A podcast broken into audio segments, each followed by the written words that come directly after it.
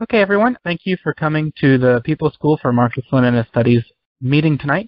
Tonight we're going to be interviewing the General Secretary of the Party of Communists USA, going over a few questions with him, Dr. Angelo D'Angelo, who has been in the communist movement for many decades and has a lot of experience that I think we could all learn from. And so, Comrade Angelo, I just really want to start with the first question, and it's going to be why the original split from the CPUSA? Why did the PCUSA, the Party of Communists, split from the Communist Party? Thank you for that question. It's an important question. We tend in our history not to be splitters. We're not splitters. However, and there's always however, what happened in the CP was a little different. Gus Hall passed away. He was the general secretary in the year 2000. The new group came in, Sam Webb and John Bachtell. Sam Webb is no longer in the party. He resigned and he officially became a member of the Democratic Party, the bourgeois party, the Democratic Party. So what happened was that after Gus Hall died, the new leadership that took over told us that they're taking a new direction. And many of us who were working with Soviet friendship societies, U.S. Friends of Soviet People, and groups like that, we were told that the party wasn't interested in that role anymore. Soviet Union was gone. Eastern Europe was gone. We're facing a new world. We can no longer show connections with the Soviet Union. We disagreed with them. Many clubs disagreed. The Transit Club in New York City, the Staten Island Club in New York City, which had 24 members. That was the club I was in. And, and Staten Island, which is very conservative, we had 24 members which is a large number. And we were told, and the club in Los Angeles, club in Texas, other clubs around the country in Indiana, where they were told that that's not our program anymore. When we objected to it, all they did is cut us off. This is what happened. We did not leave them. They left us. There's a difference. They left us. And they just cut us off like that. And we didn't even know we were cut off. So we were forced to regroup and reform a Marxist-Leninist party, just like the old CP was. In that regard, where it's more than the party split from the original branch, let's say, instead of it splitting, it seems more that the party itself was left on its own devices. So is that what you would say separates the party from other organizations such as DSA, the PSL, and Workers World, whereas those are more like splits from different organizations. The Party of Communists is more that it was forced to deal with these issues on its own. Exactly. You hit it right in the head. All the others split. And ultras, we call them ultras, comrade. Ultras have a tendency to split. Lenin wanted us to stay together. There were times that we had to split because our foundation was different. For example, the Russian Social Democratic Party was split between the Bolsheviks and the Mensheviks. But that happened over an important, really important issue, the issue of the coming revolutionary period in the Tsarist Russia. And that's why they split over that issue. But normally, after that period, our tendency was to call for unity in the communist movement. But the ultras, the Maoists, the anarchists, the Trotskyites, people like IWW, the syndicalists, they tended to split. So you're correct. Ours was not a split. Ours was a forced refoundation. So what is the Party of Communists USA doing to make sure it takes a better path than the Communist Party in America, to set it on a better path than previous iterations? The answer to that is difficult. This is the most difficult question because no matter what we do, we cannot foresee a situation where you have somebody like a leader, like Browder, who at one time was a good leader, goes to prison, comes out of prison, and what does he do? He dissolves the party. What the capitalists wanted to do, he did from the top. Khrushchev comes along. Gorbachev comes along. How do you explain that leaders are the prime initiators of a destruction of a party. It's difficult to say. So the only thing we can do is try to do things a little different. For example, internal democracy. We've tried very hard to have internal democracy. Comrades, it's the hardest thing to do. The tendency of people within the party sometimes is to get aggravated, to become disillusioned temporarily, and so they start snapping at each other when the snapping should be done at the capitalists, not to each other. So, under internal democracy and democratic centralism, if we can really keep that refined, where we don't become top heavy, where we become more centralist than democratic, or where we become anarchistic, where we become too democratic and not centralized. We have to try to keep that even road. Comrade, it's very difficult. Look at it as someone on a tightrope in a circus. They're on a tightrope. They have to go from one point to the other. They have to balance themselves. If they fall on one side of that tightrope, we call it opportunism and revisionism. If we fall on the other side of that tightrope, we fall into ultra leftism. So we got to make sure we don't fall into either side of the tightrope. It's a balancing act, and it's very difficult. Very well. And it reminds me of a quote from Stalin the testing of the policy of the parties, not by their slogans and resolutions, which cannot be trusted, but by their deeds, by their actions. For only in this way can the confidence of the proletarian masses be won and deserved. And I think it goes very far to show that the party, as headed by you as the General Secretary at the moment, is very open and honest about this struggle and not pretending that this path is easy, trying to maintain a sensible level of democracy within an organization while maintaining stability as well. Being open and honest and self-critical about the steps and missteps that the party takes, I think is a very good sign to show people that this organization really is setting itself apart from others which are very closed off and secretive and really kind of sensory when it comes to internal struggle. So we've covered a lot of topics here. I know the national chair is on as well. Do you have anything you'd like to add? When we were formed in the beginning as the National Council of Communists, we were a formation, and we weren't exclusively made up of people from the CPUSA. We were also made up of people from other tendencies and other groups, some Maoists, some other ideologies, but the bulk of us came from the CP tradition that's what made us a little bit different, that differentiated us and made us different from other communist parties that split. We never split. We were first dropped from the party. So there was no split. For example, when we were in Los Angeles, we intervened on behalf of the club in Houston with the national office of the CPUSA. We said, that there were no grounds for what was being asked of them, which was to return all of their apparatus, to shut down their website, and to return all their funds. That was never necessary, and so we intervened on their behalf and we wrote a letter, and that's why they came after us. There were different reasons in different districts come after people, but the main reason was is that we did not agree with the change in ideology from what was essentially a communist party to a social democratic one. Second thing about this is that when Angelo speaks of tendencies to move either too far left or too far right, the second part of that is that you're not just moving too far left or too far right.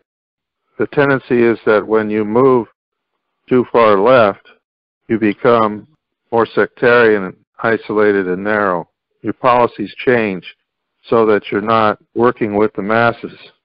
You don't support the things like working in mass groups, and your organizing becomes internal and narrow.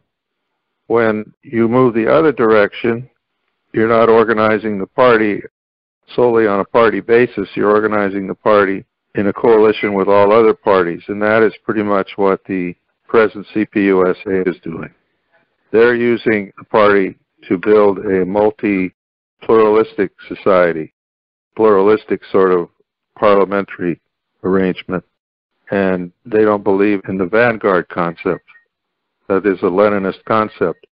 So what they've done is they've rejected Leninism. they may speak about it, which is very important what Stalin said, because they may speak about Leninism on its own, but they're rejecting the first principle of Leninism, which is a vanguard party of a new type. So they don't believe in that. So those two things together help explain why we have this situation. We are trailblazers and we have to start anew. And the easiest way to do that is to go back to the beginning, to where Lenin started from. So that's what we're doing.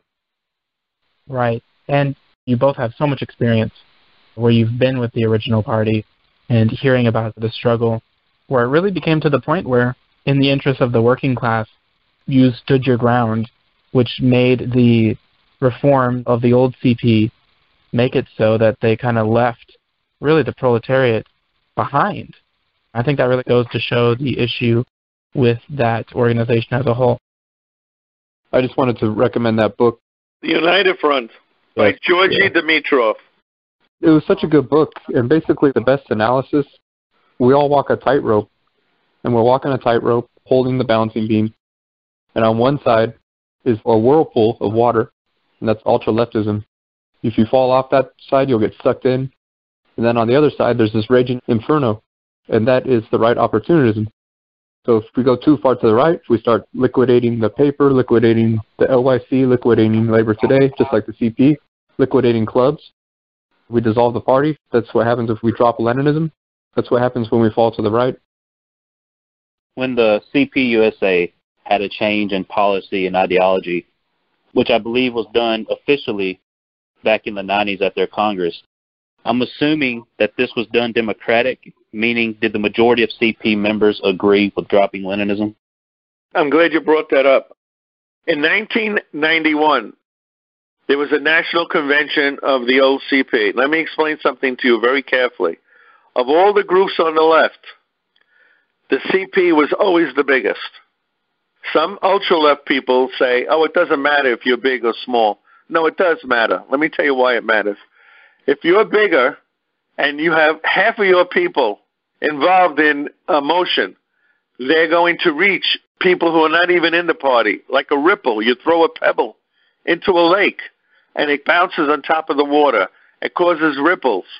And those ripples are just as important because those are the people we touch. So in the 1940s, the party, the CP, which we called the party, now we don't even call it that anymore because we're the party, and they're just a group. In 1940s, the third largest political formation in this country, according to all the historians, was the Communist Party. First was the Democrats, second, Republicans. This is a mind blowing statement. And the third was the Communist Party. Not the Socialists, the Communists. They were the most organized. That's why in the 50s, a few years later, we had a McCarthy period. Again, Michael Harrington, a socialist, wrote a book in the early 70s called Socialism. You should be writing this down if you have a pencil and paper. He's not a communist. In his book, he said the McCarthy period happened because the Democrats and Republicans joined together to get rid of the third largest political force in this country, which was the Communist Party. That's why we had the McCarthy period, according to him. I think there's a lot of truth in that. So we had a party in the early 40s that had a membership of maybe 80, 90,000, but the ripple effect was three or four, 500,000. Why am I even going into this? I'll tell you why. Because the situation that happened in 1991, this is after the New Left. The New Left started in the 60s and in the 70s and in the early 80s. But all throughout that whole time, the CP was still the most formulative on the left. Well, there was a split in 1991, a real split, and it was over the issue of the Soviet Union. Remember, the CP was born in 1919 over the issue of the Soviet Union. We supported the Bolshevik Revolution, and the other forces in the socialist movement did not. We opposed World War One. We said it was an imperialist war. The socialists supported World War One. Why am I bringing World War One into it? Well, because the famous quote from Lenin, that in a struggle against an imperialist war are the seeds, are the seeds of a revolutionary movement. And that's true. That's what happened in Tsarist Russia. The three slogans, peace, land, and bread. And peace was number one. They wanted out of that war. The vast majority of the peasants and the people of Russia wanted out. The Tsarist government wouldn't do it, and so it was because of World War One. The seeds gave to the revolution of 1917. So from the very beginning, the communist movement internationally and the Comintern that was set up, that whole thing was set up around the Soviet Union. Well, comes 1991, and Gorbachev and his people set the beginning of the end. That's what happened. There was a split in the old party. I don't know how many people know this, but Gus Hall came out with this information later on. And people like James Jackson, these are names that don't mean anything to most of the young people. And Angela Davis, who became famous in 72 because she was imprisoned by the Reagan administration in California, and the party took her case up, and we had a Save Angela Davis case, which I personally was also involved in, where we went around to homes with a can. It was called Shake a Can for Angela, and we collected money for the lawyers for her. But people like Angela Davis, whose teacher was Herbert Marcuse, Herbert Marcuse, who was a French leftist, who was the father of the New Left. He's considered the father. He was anti-Lenin. And that was her first teacher. So I think, and many people think, that she was influenced by him along the way. So the split in 91 was over the issue of the Soviet Union. It was so bad, the split, that a group left. They were called committees of correspondence. And many of the good people that we thought were good, who lasted over many years, the older people went with the COC, Committees of Correspondence. They still exist today. They changed their name. It's called Committees of Correspondence for Socialism and Democracy. So the split happened of basically the Soviet Union and with the issue of Gorbachev. There were those that were opposed to Gorbachev, like Gus Hall, and that group in the party, and those that supported Gorbachev. So it's unfortunate that it was over that issue. So that was the first split. Would it be safe to say that split during the fall of the Soviet Union in 1991, would you say that weakened the party and led to its eventual bourgeois reforms and revisions later yes, on to turn it I agree 100%, Comet. I agree 100%. That's my uh, analysis of it. It was mm-hmm. the beginning of bringing back social democracy into the communist movement because it was basically a call for social democracy. How does the Revolutionary Communist Party, and forgive me if I mispronounce his name, Bob Avakian, who I understand is a devout Maoist and very radical to the point I guess he had to flee the country to go and I guess self-exile somewhere in Europe to avoid being, I guess, arrested by the federal authorities. I understand that that party was formed in 1975 in Chicago, but apparently their ideals are very more radical than the CPUSA, I guess, at the time is. So, what are your thoughts pertaining to the Revolutionary Communist Party and how do they fit in with the current ideology very easy. I was around when that party was born. They came out of the New Left. That's very important. They did not come out of the Stalin movement. They came out of the New Left. Now, let me explain to you what happened. I was involved in this whole thing. It's like it was yesterday. You're going through my life here. What happened was that there was a newspaper called The Guardian. Initially, it was called The National Guardian, formed in 1948 as the mouthpiece of the Henry Wallace Progressive Party, supported very strongly by the Communist Party USA. This was a third party movement that was progressive, not communist, not socialist, but progressive. And we ran Henry Wallace. He was the vice president under Franklin Delano Roosevelt. When Roosevelt ran again, the leaders of the Democratic Party took Henry Wallace out. They took him out. He's the vice president. They took him out and they put in someone by the name of Harry Truman, who started out as a haberdasher in the Midwest. That's all he was originally. But he was very anti Soviet. His famous quote during World War II listen to this. We should support the Soviet Union if Germany is winning. We should support Nazis if the Soviet Union is winning. In other words, he was opposed to both of them. Now, you all know, I hope you all know, that Roosevelt's platform was completely different. The great Allied alliance that was formed with England, France, the United States, and the Soviet Union was an ally against fascism, against Italy, against Germany, and against Japan.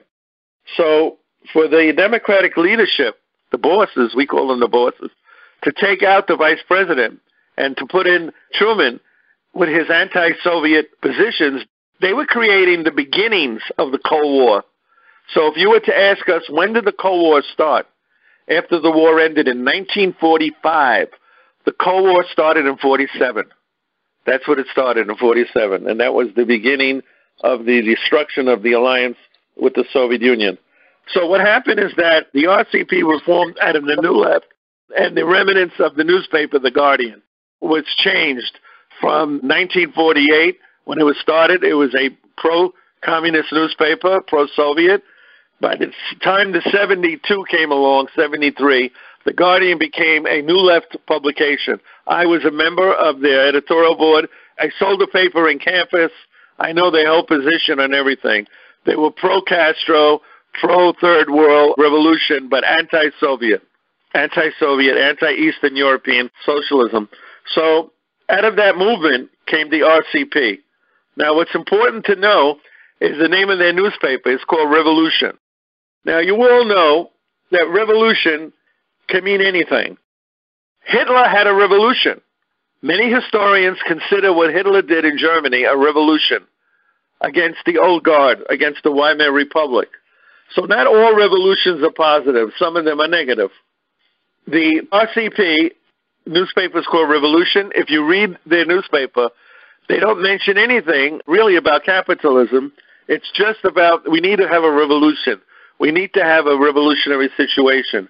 Very, very would strange. You say, would you say that this is a good example of what a lot of people on the left today call adventurism, revolution yep. for Thank revolution's you. sake? Yes, yes, comrade, you're correct. I was a member of the CP for 10 years, joining in 1998 until 2008. And a lot of the conflicts that he mentioned started with Sam Webb. Uh, a lot of the more recent one was started with Sam Webb, and he wrote something called Socialism for the 21st Century, and basically was a pamphlet that said that we shouldn't follow the example of the Soviet Union, but we should look elsewhere to follow our example of socialism, for example, in Chile. And it was taking everything that we learned about the Soviet Union and saying, well, we don't want to follow the Soviet Union. And he was also a proponent of taking Marxist Leninism out of our Constitution, which they successfully did. Now they're trying to kind of come back to that, but that was a big thing. They also had circulated the idea of dropping the name of the Communist Party, but that has never taken place as of yet. Also, a lot of the people in the committees of correspondence rejoined the party and took over in leadership positions. And so they were originally against somebody like Gus Hall, who spent his life building the party. They came back in the party and then took it over. And that was the case in Minnesota, where they just wanted to work with Democrats. They just wanted to work on Democratic elections. They were only interested in that. It had nothing to do with class struggle. It had nothing to do with joining mass groups or anything else. They only interested in really being Democrats. And an example of that in 2008 when Barack Obama won. The PWW, the communist paper, the headline said, We won when Barack Obama won in 2008. And that just gives you an example of how much they joined the Democratic Party. And in fact, in the election, Hillary Clinton got the endorsement of the CP before she got the endorsement of the Democratic Party. That they endorsed Hillary Clinton first before anybody else. So just to show you how far to the Democratic Party that the Communist Party had become and how many of us could not take that anymore. I was also in the party for seven years. I was in the YCO when there was a YCO. But the 21st Century Socialism, when that was published, it wasn't just criticized within the CPUSA, but internationally. The Greeks, basically our most fraternal parties, mentioned how people get hooked on slogans the thing about Sam Webb's 21st Century Socialism is you have to read through the lines because they try to make it look real good. When you read through the lines, what you're reading is the liquidation of the party, and that means dissolving clubs, losing property, and breaking international ties. And it all failed. And here we are. We're the living proof that Sam Webb failed and that the party still exists. Right. Going back to the quote I shared earlier, the testing of the policy of the parties, not by their slogans and resolutions, which can be trusted, but by their deeds, by their actions. And I think it's one thing to call yourself a communist, and I've even heard people that aren't even from the old CP mentioned 21st century socialism is the way forward. Getting caught up on these slogans, these sound bites that sound good to them, without ever paying attention to the deeds or the actions. This is what happens when unprincipled directions are taken and unscientific ones. The Revolutionary Communist Party, I have the newspaper right in front of me. It is so sad because they meet extremes of having Donald Trump and Alexandria Ocasio-Cortez and all the rest of them, and they put BEB, bourgeoisie electoral bullshit, and they put in everybody's face. So I was curious and I listened to Bob Avakian, and it's interesting. He seemed analyzing Marxism and all that until I got to the second part that he was talking about how to militarily conduct the revolution rather than talking anything about uniting, supporting the workers or whatever. So I was shocked and all that. My question is that committee of correspondence in a sense was more left. You're right. To, yeah, because they accepted and they were working with Soviet Union. Yeah. Well, what happened? I just want to answer that quickly. When Gus Hall died in 2000, then the committees of correspondence became more left than the CP. You're right. So why and how it happened that Communist Party could keep all the wealth accumulated in New York? What was the number? 235 West 23rd Street.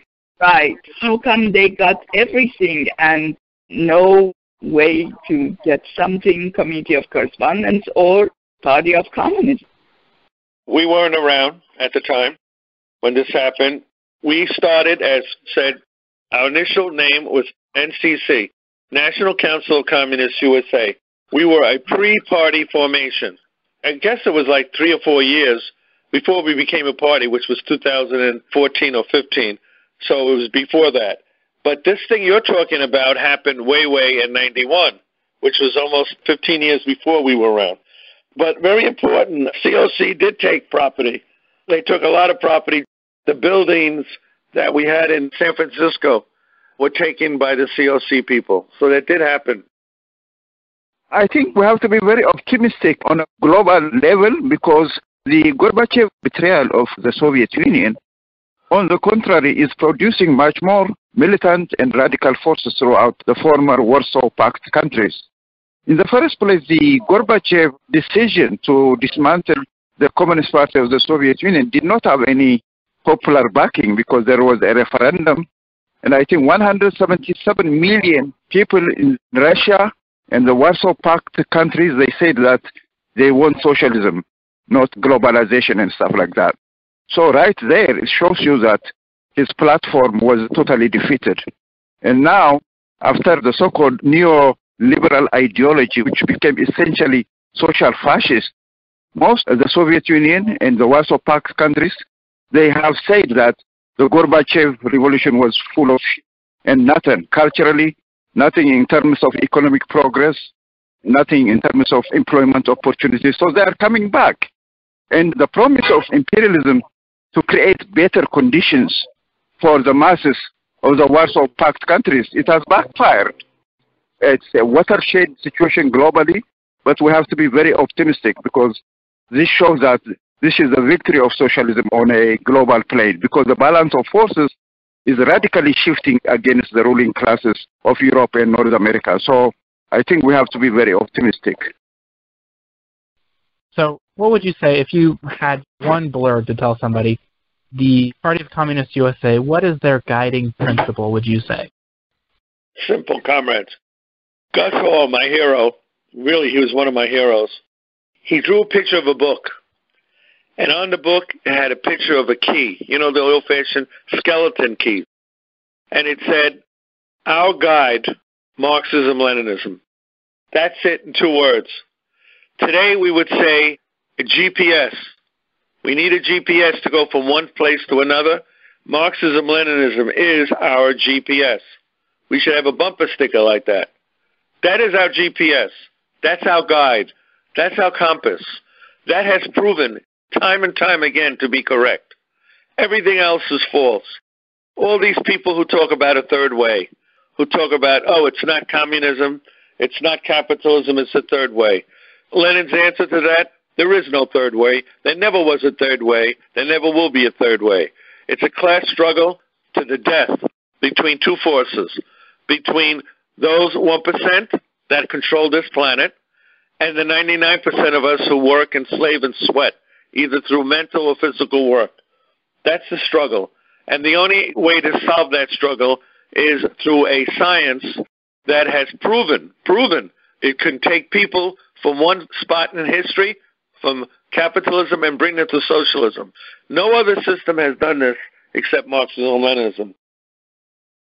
There are people on the left now who are brand new to it. They're trying to look for an organization the first time. They're trying to look for a place to follow or to see what they're doing.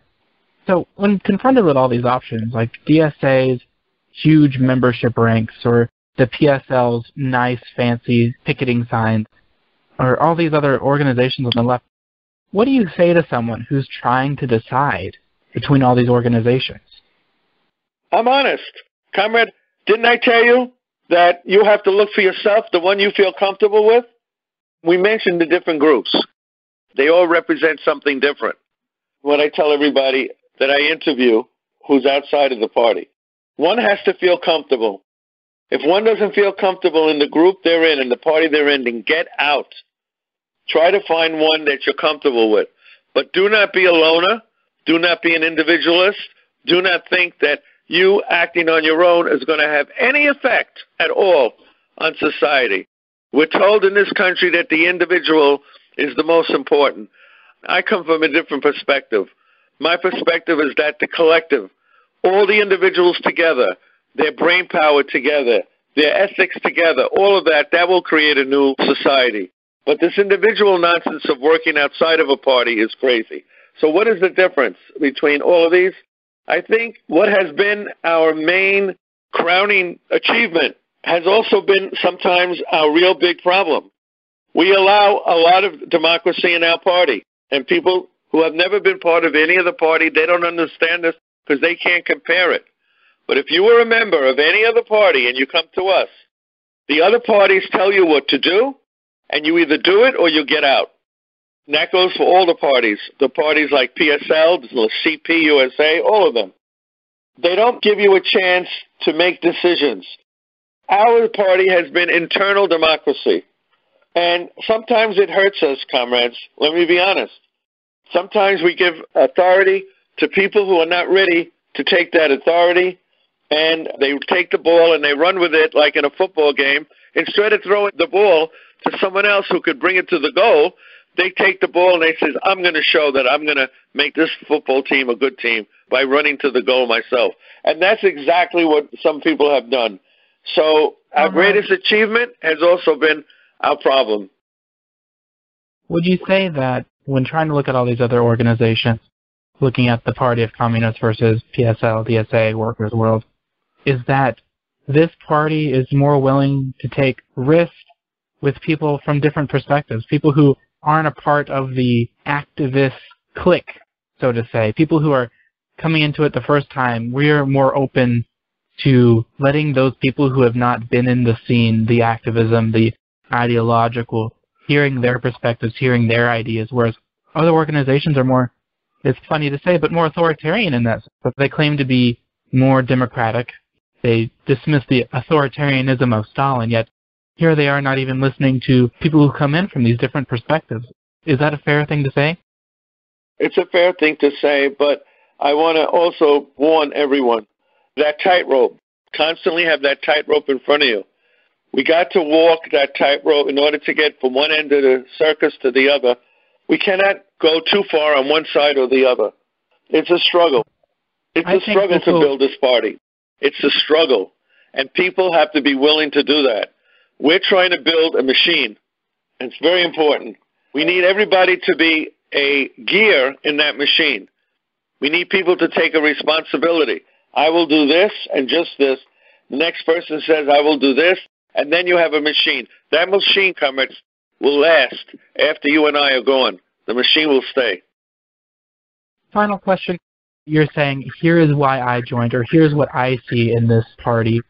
Here's what makes me stay. Here's what keeps me going. Why should people join or support this party? Easy. Alienation. Marx used the word alienation. There's nothing but alienation. The only thing that has sustained, in my opinion, many people over the centuries has been the family unit. The family unit has disintegrated because capitalism has destroyed it. There is no more family unit. But yet we need a group of people that we could work with that could be part of who we are. I call it a family. And it doesn't have to be a biological family. It has to be an ideological family that we can help each other. We need to do that. That family structure and feelings for each other as comrades. We have to have passion for our ideology of Marxism, Leninism, of working class solidarity. And we need that. But we also need compassion. We don't have compassion for our comrades. Many times we don't have it. That's part of our ethics. Our ethics is to help people in our family, and this is our family. Why I think this is important? Because none of the other groups do that. None of them. If a comrade is sick, they don't even care if they're sick.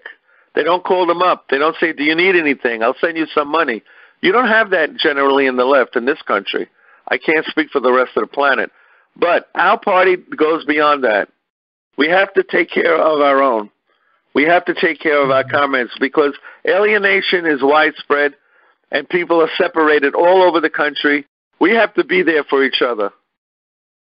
I think that's a really good place for us to close off the People's School tonight. I want to thank everyone for coming on. Thank you so much. Thank you all, comments. Thank you for watching this full-length class from the People's School for Marxist-Leninist Studies. For more information, or if you're interested in attending classes, visit our website, check out our YouTube channel, or email info at psmls.org.